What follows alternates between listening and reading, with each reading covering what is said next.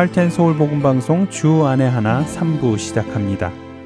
주 안에 하나 3부에는 함께 성경을 읽고 묵상하는 시간인 Let's Read the Bible과 모세의 인생을 드라마로 만나보는 시간인 바이블 드라마 어떻게 자녀에게 성경적인 삶을 가르쳐 주는지 지혜를 얻을 수 있는 Daily Devotional 그리고 은혜의 설교 말씀이 준비되어 있습니다.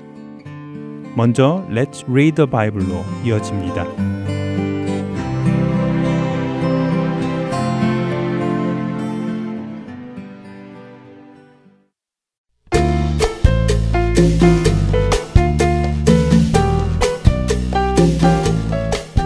청자 여러분 안녕하세요. 레츠더 바이블 진행의 함혜진입니다. 한 사람의 구원의 시작은 어떻게 일어날까요? 먼저는 죄인인 한 사람에게 하나님의 말씀이 전달되는 일이 있습니다. 하나님의 말씀이 전달되면 그 사람의 영혼은 하나님의 말씀에 반응하게 되지요. 하나님의 말씀이 진리이구나, 내가 죄인이구나.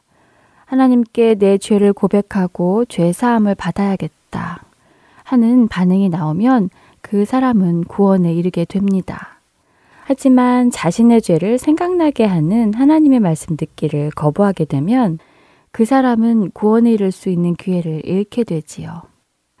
오늘 우리가 함께 읽을 사도행전 24장에는 당시 유대의 총독인 벨릭스라는 사람이 등장합니다. 그는 붙잡혀 있던 사도 바울을 불러 예수 그리스도의 복음을 듣는 기회를 갖게 됩니다. 사도 바울은 예수 그리스도의 복음을 전합니다. 무엇이 의로운 것인지, 어떻게 자신을 절제하며 살아가야 하는지, 그리고 장차 모든 사람에게 의와 절제에 대한 어떤 심판이 오는지를 설명하지요. 복음을 전해들은 벨릭스는 두려워졌습니다. 왜냐하면 그는 다른 사람의 아내를 유혹하여 자신의 아내로 삼았고 많은 사람들을 잔인하게 죽였던 사람이었기 때문이지요. 벨릭스는 복음을 듣고 어떤 반응을 보였을까요? 자신의 죄를 깨닫고 하나님께 자백하고 예수 그리스도를 통하여 죄 사함을 받았을까요? 안타깝게도 벨릭스는 복음을 전하는 바울에게 물러가라고 하지요. 그는 복음을 전해 듣고도 하나님의 말씀으로부터 자신의 귀를 가리기로 결정합니다.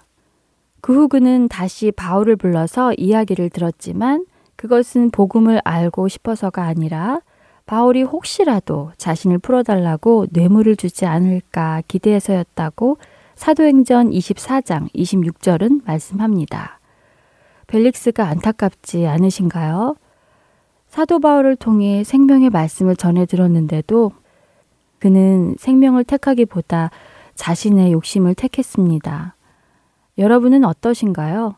하나님의 말씀에 온전히 반응하시나요?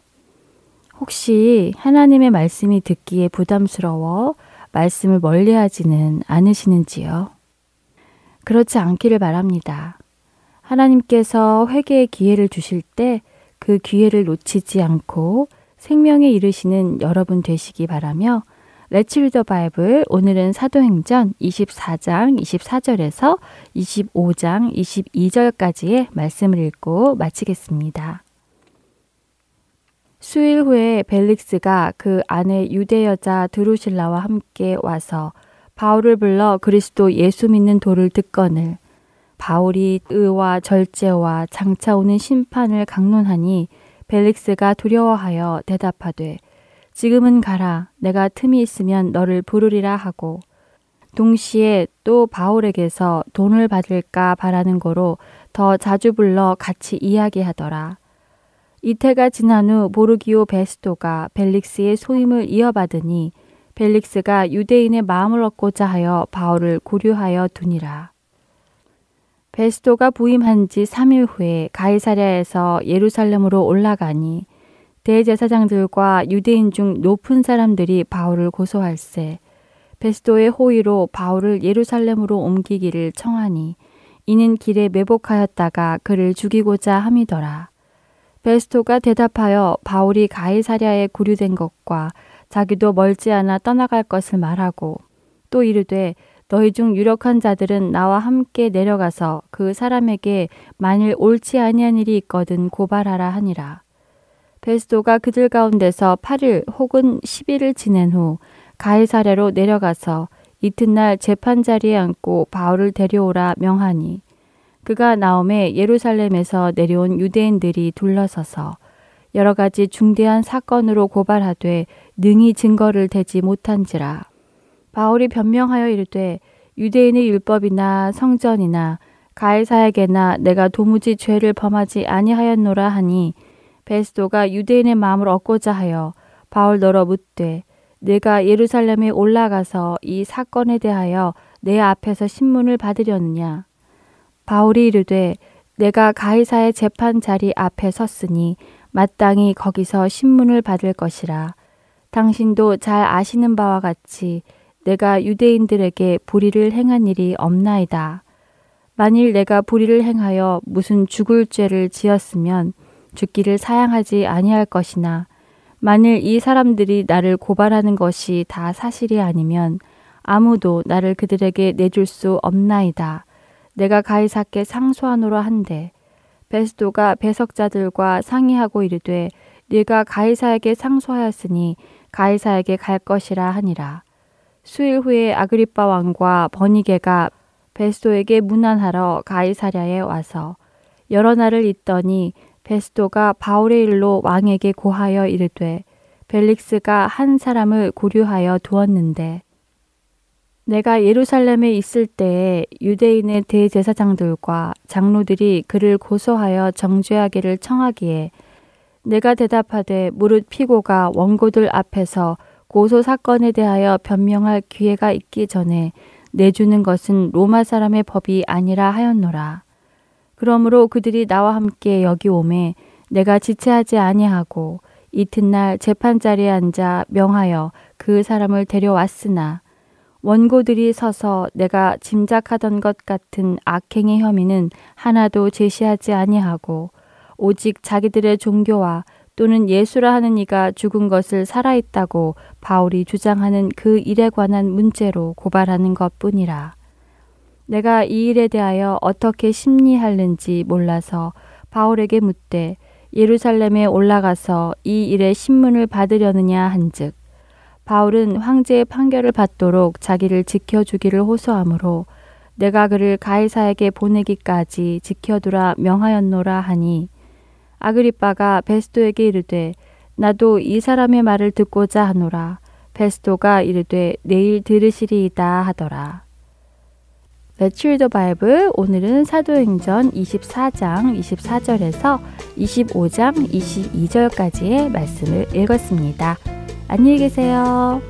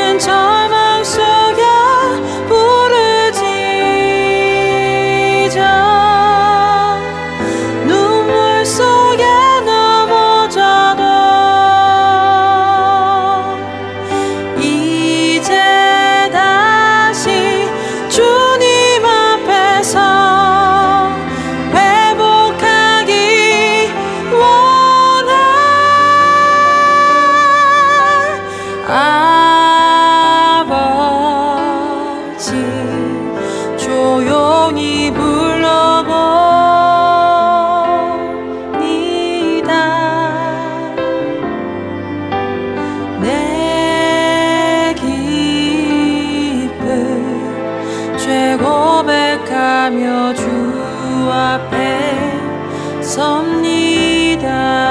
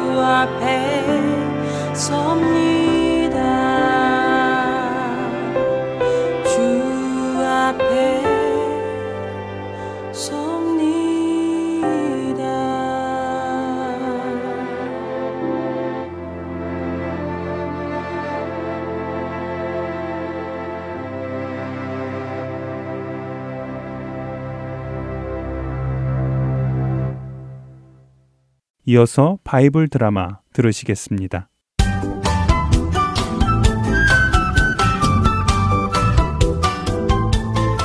애청자 여러분 안녕하세요. 바이블 드라마 모세편 진행의 박윤규입니다. 하나님을 향한 믿음이 없어서 하나님께서 주시겠다고 약속하신 땅에 들어가지 않고 광야에서 헤매던 이스라엘 백성들은 자신들의 신세를 불평합니다. 그러나 그들은 자신들의 믿음이 없음을 회개하는 것이 아니라 자신들을 애굽에서 이끌어내신 하나님, 광야에서도 만나를 주시며 매일 먹고 살게 해주신 하나님께 감사하는 것이 아니라 오히려 불평을 합니다. 뿐만 아니라 하나님께 명을 받아 이스라엘을 인도하는 모세도 함께 원망했지요. 하나님께서는 그런 그들에게 불뱀을 보내서 심판하십니다. 사람들이 여기저기서 뱀에 물려 고통 속에 죽어가자 사람들은 그제서야 정신을 차리고 모세에게 부탁을 합니다. 모세나리, 모세나리, 저희가 잘못했습니다. 이거 저희가 하나님과 모세나리에게 큰 죄를 지었습니다. 부디 저희를 불쌍히 여기셔서 제발 하나님께 이 뱀들을 없애주시라고 기도해 주십시오. 백성들의 고통을 본 모세는 마음이 아팠습니다. 그래서 그는 하나님께 기도하죠. 하나님, 이 백성이 하나님의 은혜를 알지 못하여 원망만 하는 자들이기에 하나님의 심판을 받아야 마땅한 자들입니다. 그러나 그럼에도 불구하고 하나님께서는 노하기를 더디하시고 자신의 잘못을 인정하는 자에게 은혜를 베푸시는 하나님이시니 부디 진노를 거두시고 이들을 용서하여 주옵소서. 모세의 기도에 하나님께서 응답하셨습니다. 모세야, 너는 놋을 녹여 그것으로 저 불뱀의 형상을 만들도록 하여라. 그리고 그 놋뱀을 장대에 달아 이스라엘 백성 안에 높이 들도록 하여라. 누구든지 나의 하는 이 말을 믿고 장대에 달린 놋뱀을 바라보는 자는 살 것이니라. 네, 하나님. 말씀대로 하겠습니다.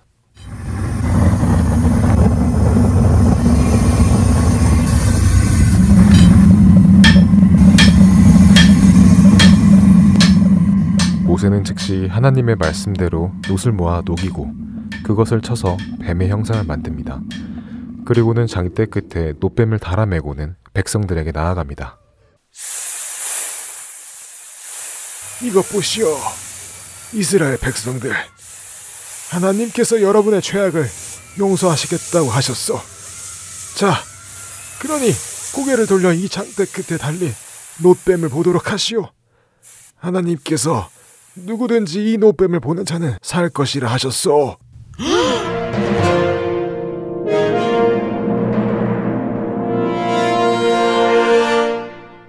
모세가 장대에 달린 노뱀을 높이 올리자 뱀에 물려 죽어가던 사람들이 노뱀을 바라보기 시작했습니다.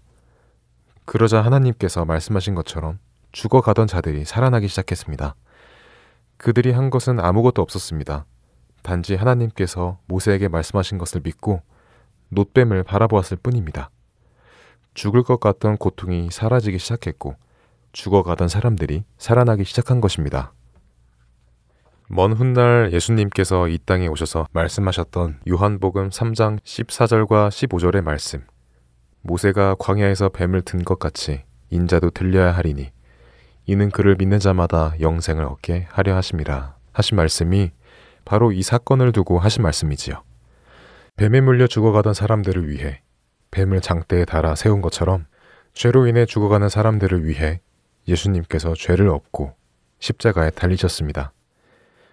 뱀에 물려 죽어가던 사람들이 높이 달린 뱀을 보니 살아난 것처럼 죄로 인해 죽어가는 사람들이 높이 달리신 예수님을 보면 살아나게 되는 것입니다. 다시 생명을 얻은 이스라엘 백성들은 그 자리에서 떠나 아모리 사람들과 모압 사람들의 경계가 있는 근처 가까이 부엘이라는 곳으로 옮겨갔습니다. 그러자 하나님께서 모세에게 말씀하셨습니다. 모세야, 백성들을 모으도록 하여라. 내가 이곳에서 백성들의 물을 주도록 하겠다. 네, 하나님. 이스라엘 백성들은 들으시오. 하나님께서 이곳에서 우리에게 물을 주겠다고 하십니다.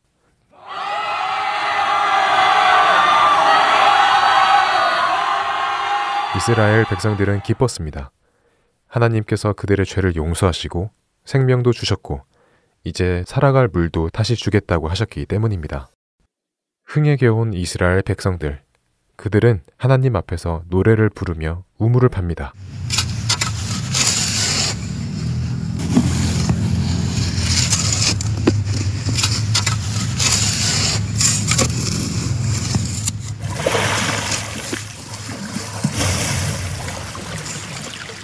백성들은 하나님께서 주시는 물을 풍족히 마십니다. 모세는 이제 자신들 앞에 있는 아모리 땅을 지나가기 원했습니다. 그래서 아모리 왕에게 사신을 보내지요. 과연 아모리 왕은 자신들의 땅을 지나가게 허락해 줄까요? 바이블 드라마 다음 시간에 뵙겠습니다. 안녕히 계세요.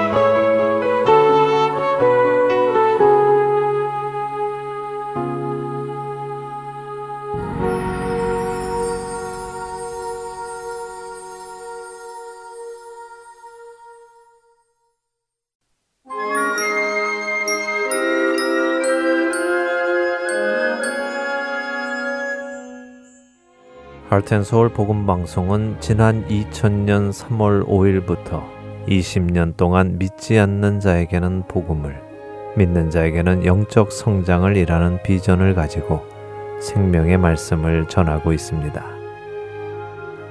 이 귀한 사역은 여러분의 기도와 후원으로 이루어집니다.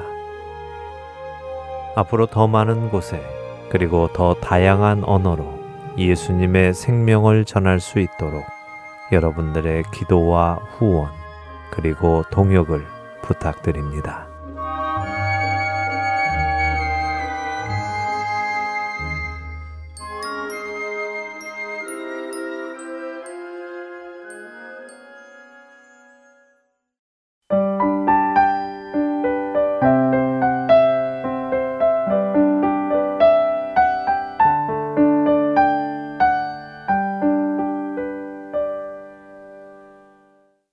계속해서 Daily Devotional 보내드립니다.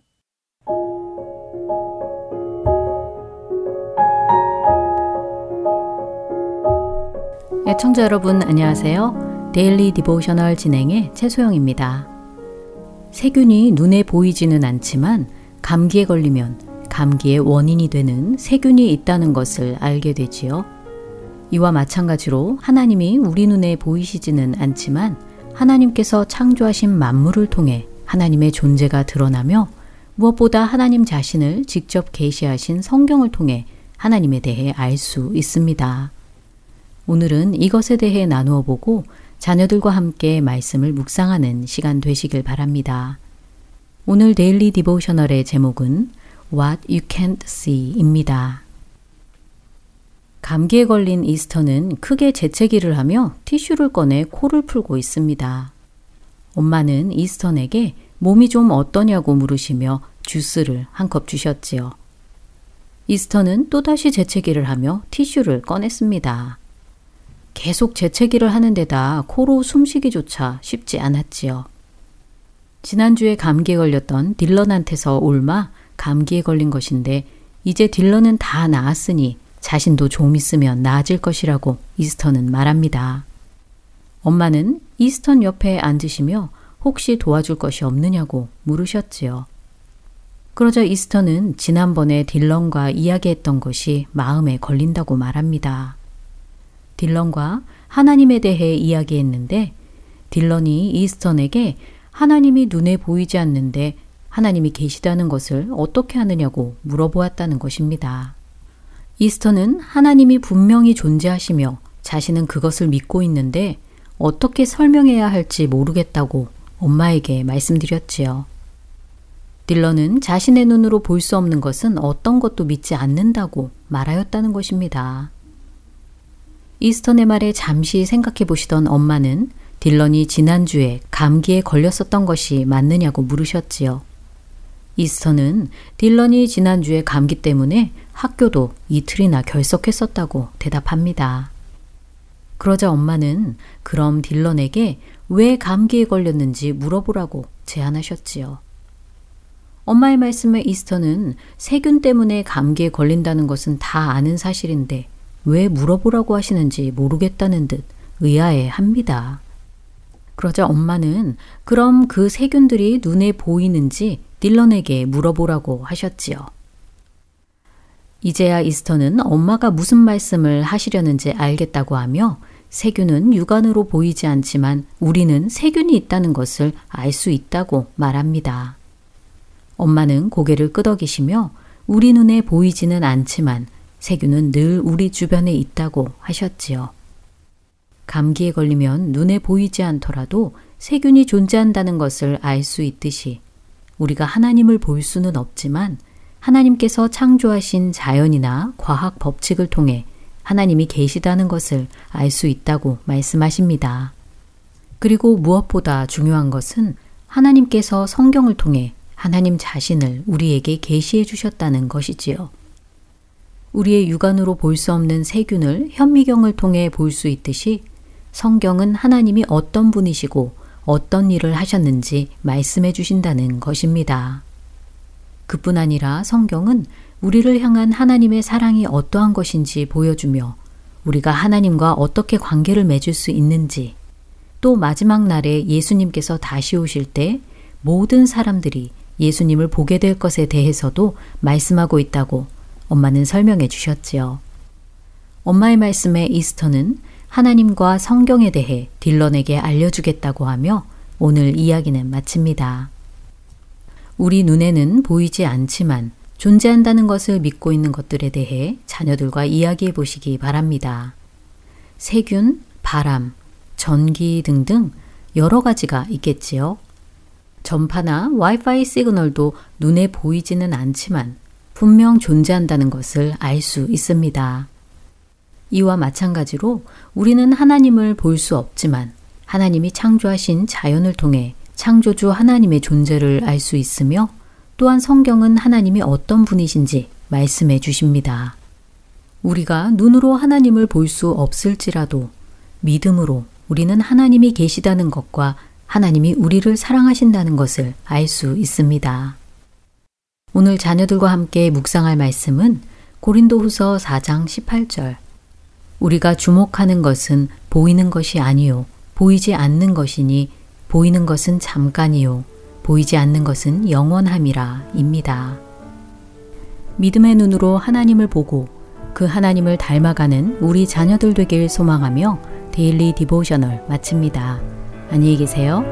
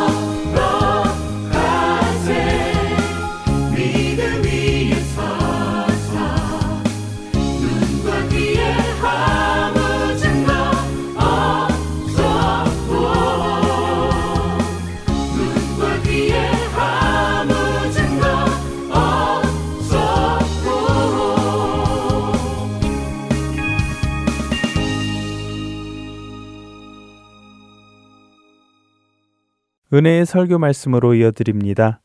오늘은 노스캐롤라이나 그린스보로 한인 장로교회 한일철 목사님께서 느에미야 8장 1절에서 12절을 본문으로 느에미야 시대의 사람들의 깨달음이라는 제목의 말씀 전해 주십니다.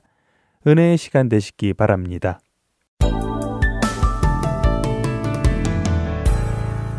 느헤미야 8장 1절에서 12절 말씀 되겠습니다.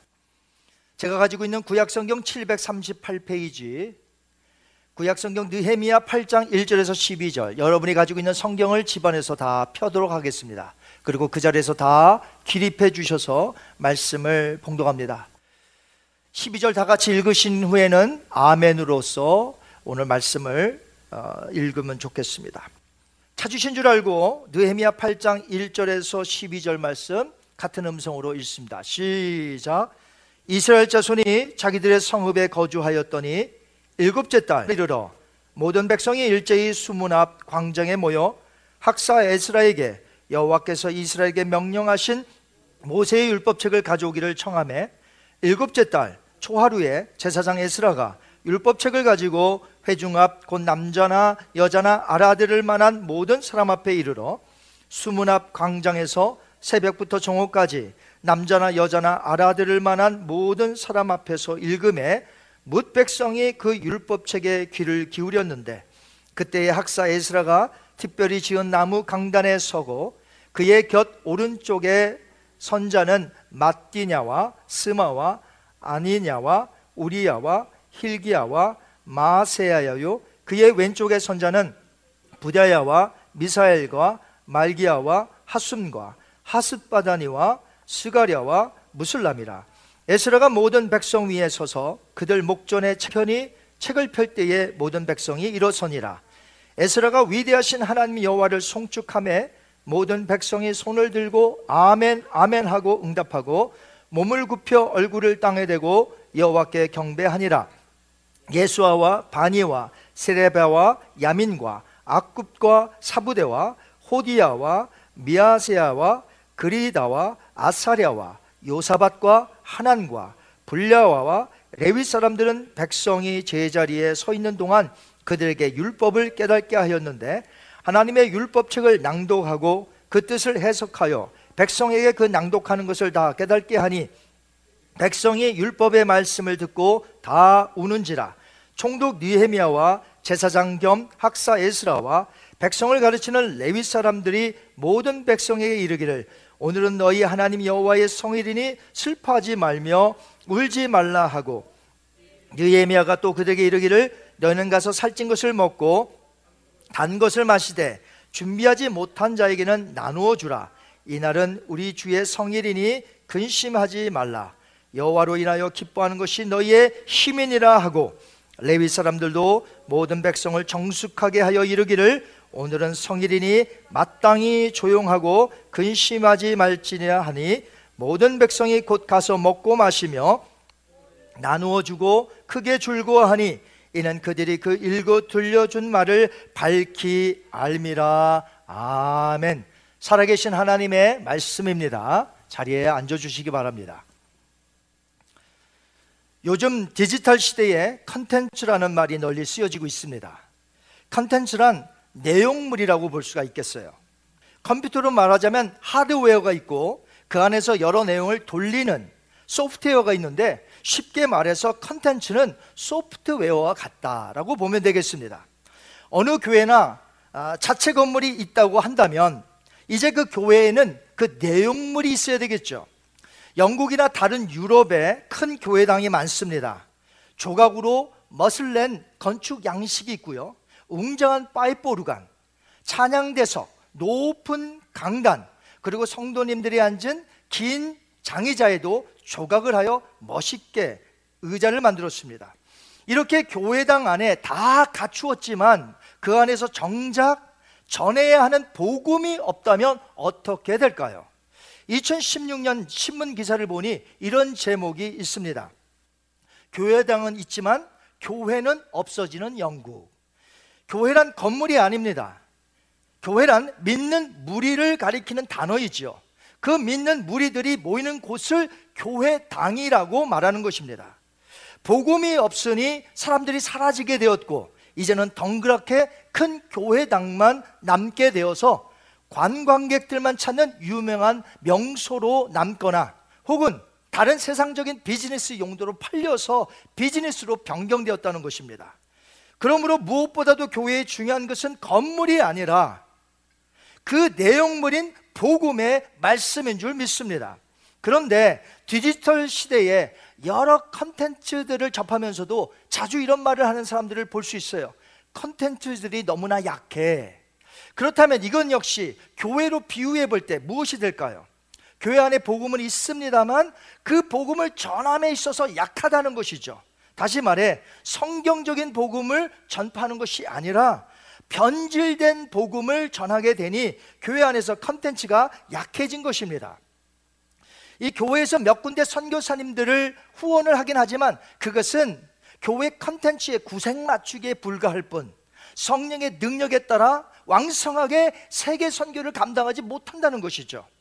컨텐츠가 많이 있어도 거의 이벤트성이지 복음적인 말씀의 컨텐츠가 아닌 것이 교회들에 많다는 것입니다. 그러니까 교회로서 건물은 있어도 교회가 가져야 할 진정한 복음의 컨텐츠가 약하다는 것이죠. 그렇다면 이 세상에 있는 교회들은 오늘 어떻습니까? 그리고 오늘 우리 교회는 어떻습니까? 저희는 오늘 성경에 기록된 사건, BC 444년 총독 느헤미야가 예루살렘에 있을 때 일어난 말씀의 리바이벌, 부흥의 역사를 알아보려고 합니다. 그래서 오늘 우리 가운데 동일한 말씀의 부흥이 불일 듯 일어나기를 주님의 이름으로 축원합니다. 드디어 그들에게 바벨론 70년 생활이 전부 끝나고 돌아가게 되지요. 하나님의 예언대로 유대인들은 90년 동안에 세 차례에 걸쳐서 예루살렘으로 귀환되어 옵니다. 그 기간에 유대인들이 무엇을 했는지 아십니까? 제2 성전인 수르바벨 성전을 지었고요. 예루살렘 성을 재건하였습니다. 그리고 페르시아에서 파송된 총독 니헤미야에 의해서 이 무너진 성벽을 52일 만에 rebuild, 재건했다는 것이에요. 이처럼 90년간 이루어진 세 차례의 예루살렘 귀환으로 BC 444년에 다시금 여호와의 신앙의 하드웨어를 유대인들이 다 갖추게 되었다는 것입니다. 하지만 하드웨어만 가지고 있다고 다 된 것이 아니라고 말씀을 드렸습니다. 이제는 그 안에 하나님이 원하시는 컨텐츠가 필요한 것이죠. 그것은 백성들이 하나님의 말씀을 깨닫고 회복하는 영적인 부흥이 필요하다는 것이었습니다. 말씀의 회복과 그 말씀으로 인한 영적 리바이블이야말로 하나님이 가장 기뻐하신다는 것이죠. 그런데 그들 가운데 하나님의 말씀을 깨닫고 놀라운 영적 회복이 일어났다는 것이에요. 이런 모습이 얼마만인 줄 아십니까? 하나님이 이 모습을 얼마나 기다렸는지 아십니까? 사실 그들에게는 귀환하여 지냈던 90년간 참 어려움이 많았습니다. 제2 성전인 수르바벨 때 주변에 많은 사람들이 방해를 하였고 모함이 있었습니다. 그래서 오랜 기간 건축이 중단하였다가 후에 성전을 다시 건축하게 돼요. 예루살렘 성과 성벽도 마찬가지였습니다. 공사하려고 할 때에 많은 어려움과 반대에 부딪혔습니다. 하지만 하나님이 보내신 지도자들이 있었는데 그 지도자들과 백성이 힘을 합쳐서 그 모든 반대와 모함을 이겨내요. 드디어 모든 하드웨어를 갖추게 된 것이죠. 전적인 하나님의 은혜였습니다. 총독 니에미아 시대의 유대인들은 그런 고난의 과정을 전부 경험하면서 비로소 깨닫게 된 것이 있었는데 그것이 무엇보다도 중요한 것이 바로 하나님의 말씀이라는 것을 그들이 깨달았다는 것입니다. 무너진 성벽까지 다시 세우고 모든 것이 완성된 지 며칠 지나서 유대인들의 설날 절기를 맞이하게 됩니다. 모든 백성이 일제히 수문 앞 광장에 모여서 학사 에스라에게 율법책을 낭독해 달라고 간청한 것이에요. 율법책의 귀를 기울이고자 하는 갈급한 마음이 모든 사람들의 마음속에 있었던 것이죠. 이것이 바로 하나님께서 행하셨던 것입니다. 하나님의 말씀을 버리고 살았던 조상들로 그 겪은 비참함이 얼마나 컸었는지 후손들은 비로소 깨닫게 되었다는 것입니다. 하나님의 말씀 밖에는 이 하나님의 말씀 밖에는 회복의 능력이 없다고 그들이 믿었던 것이에요. 그들이 율법책에 귀를 기울일 수 있었던 것은 죄로 인해서 나라를 빼앗긴 현실과 또한 고국으로 되돌아와 겪은 숱한 어려움 속에서도 성전과 예루살렘 성, 성벽 세운 것을 체험했기 때문이에요. 그래서 하나님의 말씀을 더욱 간절히 삼할 수 있게 된 것입니다. 사람들은요, 대체적으로 평안할 때, 모든 것이 번영할 때는 말씀의 중요성을 잘 알지 못합니다. 어떤 목표를 이루기 위하여 내가 밤낮으로 뛰어다니고 바쁘게 살 때는 하나님의 말씀이 잘 들어오지 않습니다. 왜? 내가 세운 목표를 이루기 위해서 거기에 올인하기 때문에 그렇죠. 그러나 큰 고난을 당할 때 그제서야 간절하게 기도하게 되며 인내하는 경험을 통해서 하나님의 말씀을 비로소 찾게 된다는 것이죠.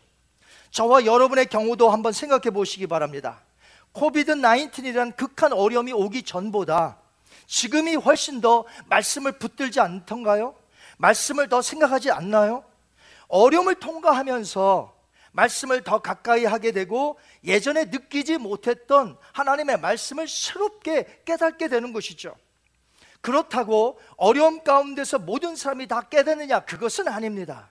어떤 사람들은 큰 어려움이 오면 오히려 하나님을 원망하며 불신앙으로 살기도 합니다. 이처럼 모든 사람이 어려움 속에서 말씀을 깨닫고 주님 앞으로 나오는 것은 아니다라는 것이죠. 어려움 속에서 그 심령이 강팍해지는 어리석은 자들도 있다는 것입니다. 전도서 10장 2절을 표준 새 번역으로 보니까 이렇게 되어 있어요. 지혜로운 사람의 마음은 옳은 일 쪽으로 기울고 어리석은 사람의 마음은 어떻게 해요? 그릇된 일 쪽으로 기운다. 예수님을 믿는 사람들은 어려움 속에서도 하나님의 뜻을 찾으며 고난을 통과합니다. 무엇보다도 그 고난 속에서 역사하시는 하나님의 일하고 계심을 깊이 체험한다는 것이에요. 그러니까 크리스찬들은 단지 고난을 통과할 때에 하나님만 바라보는 것으로 그치지 않고 그 고난 속에서 위대한 일을 위대한 일을 행하시는 그 하나님을 직접 체험한다는 것이죠. 그런 의미에서 느헤미야 8장은 굉장히 중요한 챕터가 됩니다. 그들에게 많은 방해와 역경이 있었지만 신앙으로 견딘 것으로 끝난 것이 아니었습니다. 하나님의 도우심으로 제2성전, 예루살렘 성, 그리고 성벽을 재건하는 모든 것을 체험했던 것이에요. 그렇습니다.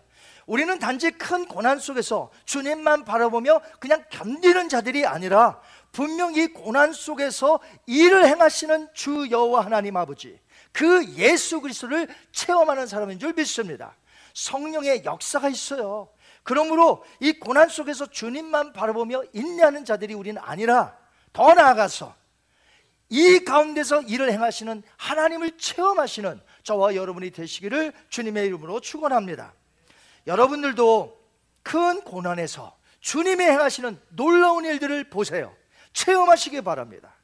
니에미아 시대에 외형적인 모든 것을 예루살렘에서 다 갖추었다고 말씀을 드렸습니다. 하드웨어가 다 갖추어졌어요. 그런데 가장 중요한 컨텐츠, 하나님의 말씀으로 영적인 부흥도 일어났다는 것이에요. 이게 얼마나 놀랍습니까? 그런데 그들이 말씀을 갈급하였다는 것이에요. 먼저 광장으로 나아가서 에스라에게 말씀을 가르쳐 달라고 먼저 요청했다는 것이에요.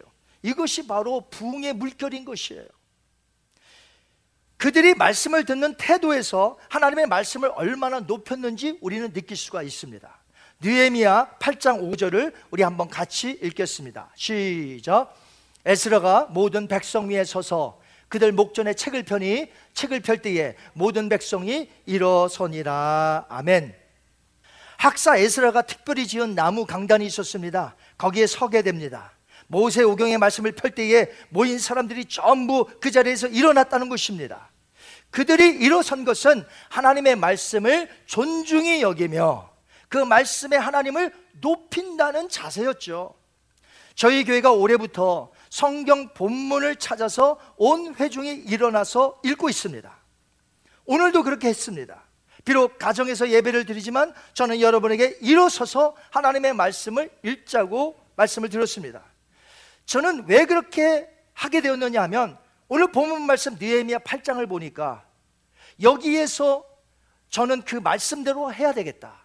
우리들도 말씀을 읽을 때 같이 일어나야 되겠다. 그래서 오늘 말씀이 기준이 된 것이에요. 하나님의 말씀을 존중히 여기는 자세로 읽어야 하겠다는 마음이 들어서 지금 시행하고 있는 중입니다. 여러분 귀한 분이 오시면 어떻게 되죠? 우리는 일어서서 맞이합니다. 하물며 전능하신 하나님의 말씀을 우리가 읽을 때 우리가 일어서서 그분의 말씀을 읽는 것이 최고로 그분을 높이는 자세가 아닐까요? 물론 하나님은 그분의 말씀을 따라 사는 것을 더 기뻐하십니다. 더 원하십니다. 그러므로 우리가 하나님의 말씀을 읽었다면 그 말씀대로 따라 사는 여러분이 되시기를 주님의 이름으로 축원드립니다. 그것을 하나님이 제일 기뻐하세요. 하지만 공동체 예배로 함께 모이는 그 시간, 우리들이 하나님의 임재 앞에 모였습니다. 그때 하나님을 가장 높이는 방법이 무엇일까? 그것은 하나님의 말씀의 성경을 펼 때에 우리가 다 같이 일어나서 그분의 말씀을 읽고 있으니 그분의 임재 속에 합당한 존경의 표시를 하는 것이죠. 하나님의 말씀을 일, 일어나서 읽는 것은 그분을 높이는 자세라는 것이에요. 저희가 몇 개월 해보니까 앉아서 읽는 때보다 다 같이 일어서서 하나님의 말씀을 읽을 때 훨씬 더 우리의 마음의 자세가 하나님을 높이며 중하게 여긴다는 것을 체험했습니다. 저는 확실히 체험했어요. 여러분은 어떠신지 모르겠어요. 우리 교회는 올해뿐만이 아니라 앞으로 계속해서 공동체로 모여 설교 본문을 다 같이 일어서서 읽을 것입니다. 성경을 보니까 우리는 성경 말씀 그저 몇 구절 읽고 앉지만 오늘 분에 보니까 몇 구절만 읽고 앉은 것이 아니었습니다. 그 당시 학사 에스라와 제사장들에게만 율법책과 성경 두루마리들이 있었습니다. 그래서 그가 오랫동안 서서 낭독할 때에 오늘 본문 말씀 보니까 오랫동안 그들이 서서 하나님의 말씀을 들었다라고 되어 있습니다. 그들이 서서 하나님의 말씀을 들을 때 하나님이 원하셨던 일은 무엇일까요? 그들로 하나님의 말씀을 사모하여 귀를 기울이게 하셨고 말씀을 깨닫게 하셨다는 것이에요. 그들이 깨달을 수 있도록 해석해 주는 사람들을 하나님이 옆에 에스라 옆에 붙이셨다는 것입니다. 8장 7절과 8절 한번 같이 읽겠습니다. 시작. 예수아와 바니와 세레바와 야민과 악굽과 사부대와 호디아와 미야세야와 그리다와 아사랴와 요사밭과 하난과 블레아와 레위 사람들은 백성이 제자리에 서 있는 동안 그들에게 율법을 깨닫게 하였는데 하나님의 율법책을 낭독하고 그 뜻을 해석하여 백성에게 그 낭독하는 것을 어떻게 해요? 다 깨닫게 하니라고 되어 있습니다. 방금 읽으신 내용을 보면 에스라를 포함하여 이름을 밝힌 레위인들이 13명이나 나옵니다. 그리고 또 다른 레위인들을 기록함으로 그때 수많은 레위인들이 에스라가 낭독하는 율법을 백성들이 잘 이해할 수 있도록 해석해 줌으로 도와주었다는 것이죠. 그럴 때 그들에게 큰 깨달음이 있었다는 것입니다. 하나님의 말씀을 에스라가 낭독할 때에 옆에서 레위인들이 해석해 주었다는 것은 오늘날로 말하자면 설교가 되겠습니다. 설교가 무엇입니까? 제가 지금 설교를 하고 있습니다. 하나님의 진리의 말씀을 알아들을 수 있도록 해석해 주자. 그들의 반응은요, 손을 들고 아멘 아멘 하였으며 때로는 몸을 굽혀 얼굴을 땅에 대고 여호와께 경배하며 깨달음을 통해 울며 회개하였다는 것이죠. 8장 9절 상반절에 보면 이렇게 되어 있습니다. 백성이 율법의 말씀을 듣고 다 우는지라. 말씀을 사모하는 자들에게 이렇게 해석하는 설교 시간이야말로 크리스찬들에게 있어서 영적인 부흥의 회복의 역사가 일어날 수 있는 시간임을 여러분이 깨달으셨으면 해요. 그래서 설교 시간이 매우 중요한 것입니다. 우리가 귀를 쫑긋하고 마음을 다하여 하나님의 말씀을 들어야 하는 이유가 바로 여기 있다는 것이죠. 유명한 신학자는 하나님의 말씀을 이렇게 세 가지로 구분했습니다. 첫째는 기록된 하나님의 말씀인 성경이며 둘째는 성육신한 하나님의 말씀인 예수 그리스도이시며 셋째는 선포되는 하나님의 말씀인 설교다라고 했습니다. 개혁주의 교회에서는 오직 성경, 오직 그리스도, 그리고 성경과 그리스도를 가르치는 설교를 굉장히 중요한 위치에 놓았습니다. 존 캘빈은 중세 시대에 하나님의 말씀을 통해서 말씀의 영광과 하나님의 영광을 발견한 후에 스위스 제네바에서 모든 우상을 철거하고 단상 한복판에 단순히 하나님의 말씀을 선포하는 강단만을 세웠다는 것이에요. 말씀이 중요하다는 것이죠. 설교를 통해서 오직 성경을 가르치고 그리스도의 죽으심과 그리스도의 부활하심을 전파했던 것입니다. 여러분 오늘 본문은 어느 시기였습니까? BC 444년도에 일어난 사건입니다. 말씀이신 예수 그리스도가 아직 성육신 하시기 전에 440년 전의 일이었습니다. 그런데도 그들에게 율법의 말씀의 낭독과 그 말씀을 해석해 주었을 때에 큰 깨달음과 폭발적인 영적 부흥의 역사가 일어났던 것이죠. 그들에게 이처럼 놀라운 말씀의 부흥의 역사가 일어났다면 오늘날 우리에게는 어떤 역사가 일어나야 되겠습니까? 말씀이신 예수님이 이 땅에 성육신 하셨고 우리에게는 성경 66권을 갖고 있으며 또 날마다 시마다 때마다 설교를 이렇게 들, 들을 수 있으니 우리에게는 더욱더 큰 말씀의 붕의 역사가 불일 듯 일어나야 되는 것이 마땅한 것 아닙니까? 저와 여러분에게 날마다 부흥의 역사, 성령의 역사가 말씀을 들을 때 일어나기를 주님의 이름으로 축원합니다. 저는 개인적으로 하나님의 말씀을 깨닫는 것은 자신의 깨어짐과 아주 밀접한 관계가 있다고 봅니다. 여러분 생각해 보세요. 자신의 자아로 충만하거나 고집과 욕심으로 가득 찬 상태에서는 말씀을 깨달아라, 말씀이 충만할 수가 없습니다. 결국 자신의 깨어져 비워질 때에 비로소 하나님의 말씀이 크게 깨달아지며 말씀으로 충만한 영적 상태를 가져올 수 있는 것이죠. 어느 책에서 보니까 전쟁터에서 말들이 이제 뛰어가지 않습니까? 군마라고 하는데 이 전쟁터에서 군마로 사용되려면 먼저 말의 고집을 완전히 꺾은 다음에 투입시켜야 된다는 것이에요. 말의 의지가 주인의 의지에 완전히 100% 굴복당해야 그 말이 군마로 쓰여질 수 있다는 것이에요. 그래야 총각 칼이 있는 전쟁터에서 군마는 기수가 이끄는 대로 용맹스럽게 앞을 향하여 두려워하지 않고 달려갈 수 있다는 것이죠. 자기 의지가 깨어진 군마는 결코 자기 몸을 살이, 아, 살이거나 자기 유익을 쫓아 기수의 명령을 거역하지 않는다는 것입니다. 한국 전쟁 당시에 포탄이 빗발치는 속에서도 무거운 탄약을 무려 386차례나 이 동료 미 해병들에게 전달한 레클리스라는 군마가 있었습니다. 참으로 무모하기까지 한 용맹한 군마였습니다. 그래서 미국 사람들이 그의 이름을 붙여줬어요. 영어로 reckless. Reckless가 무슨 뜻입니까? 무모하다라는 뜻이에요. 무모하다. 군마의 의지가 완전히 꺾였기 때문에 오직 기수가 원한 대로 행했던 것이에요.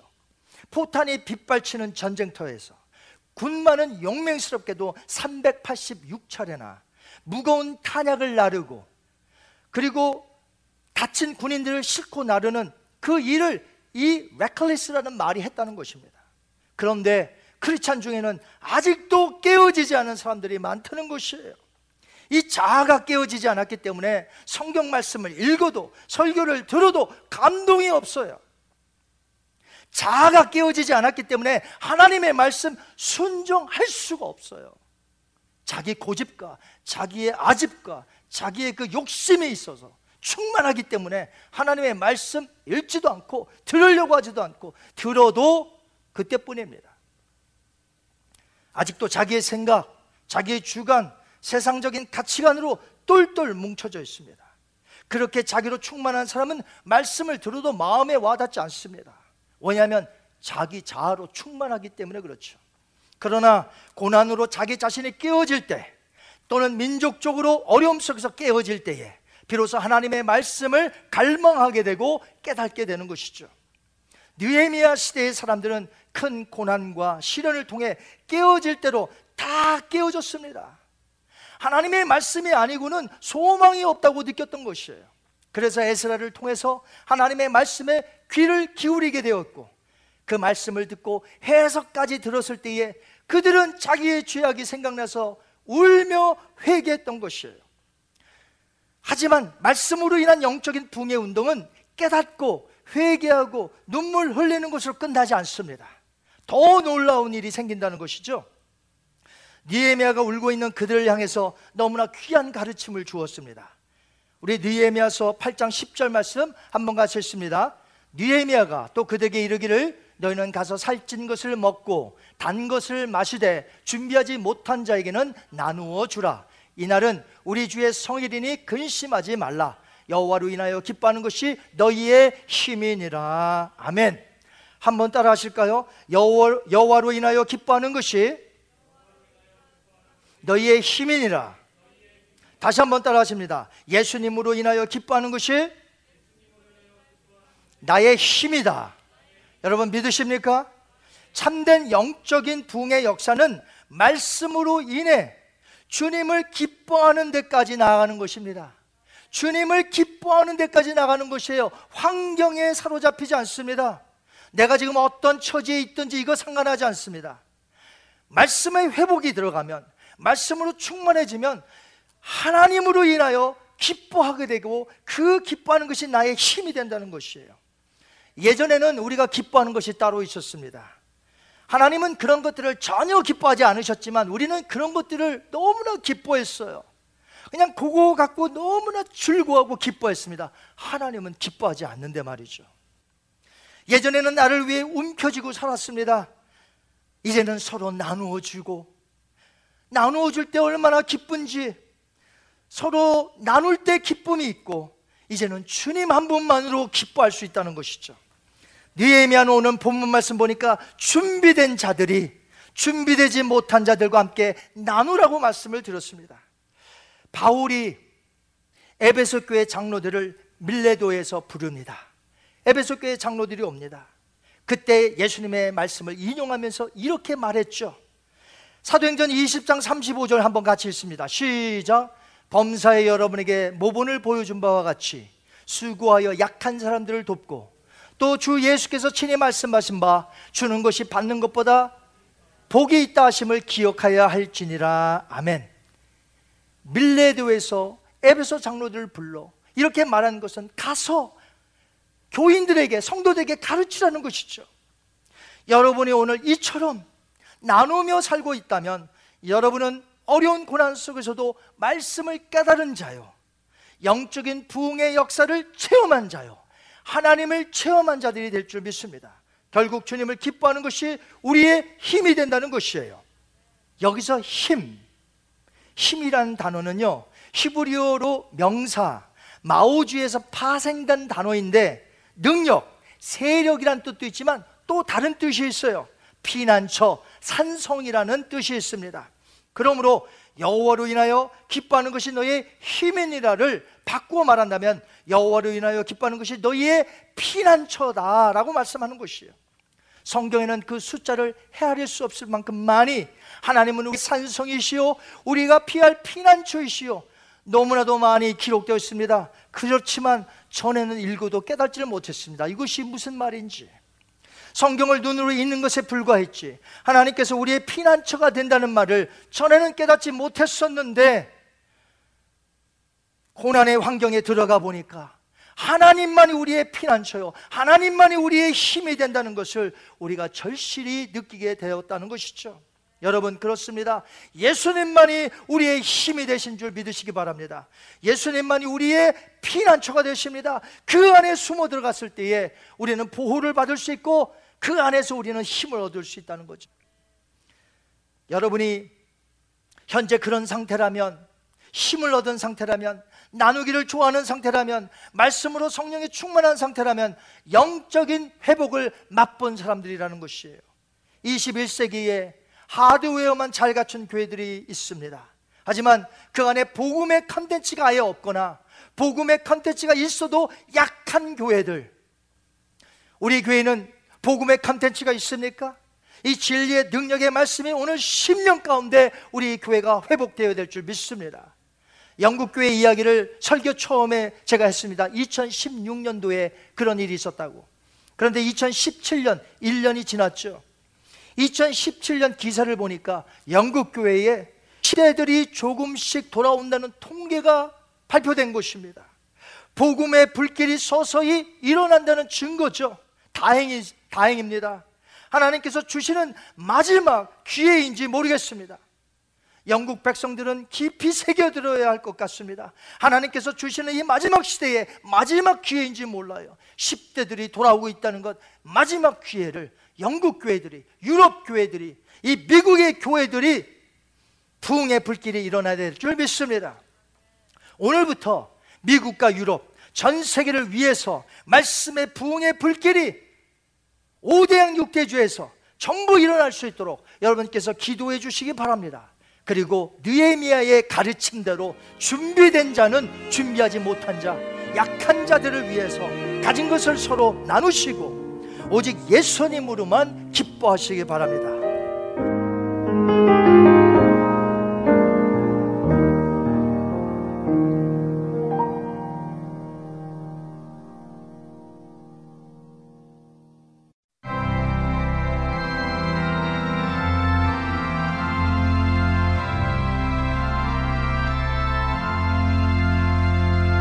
주님의 귀한 말씀은 내 발에 빛이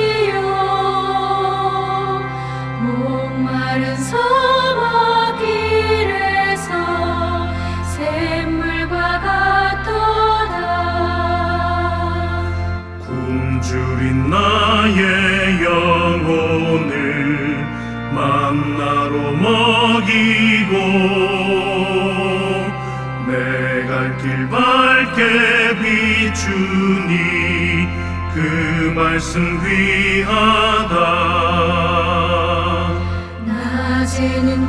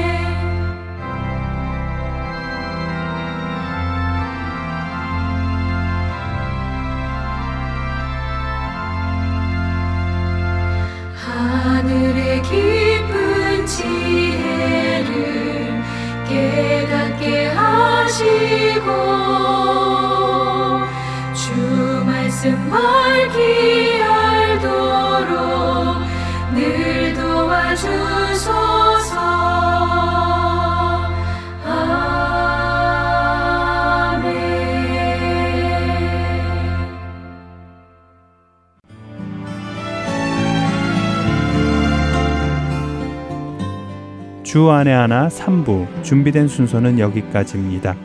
청취해 주신 여러분들께 감사드립니다. 다음 주에 다시 뵙겠습니다. 안녕히 계세요.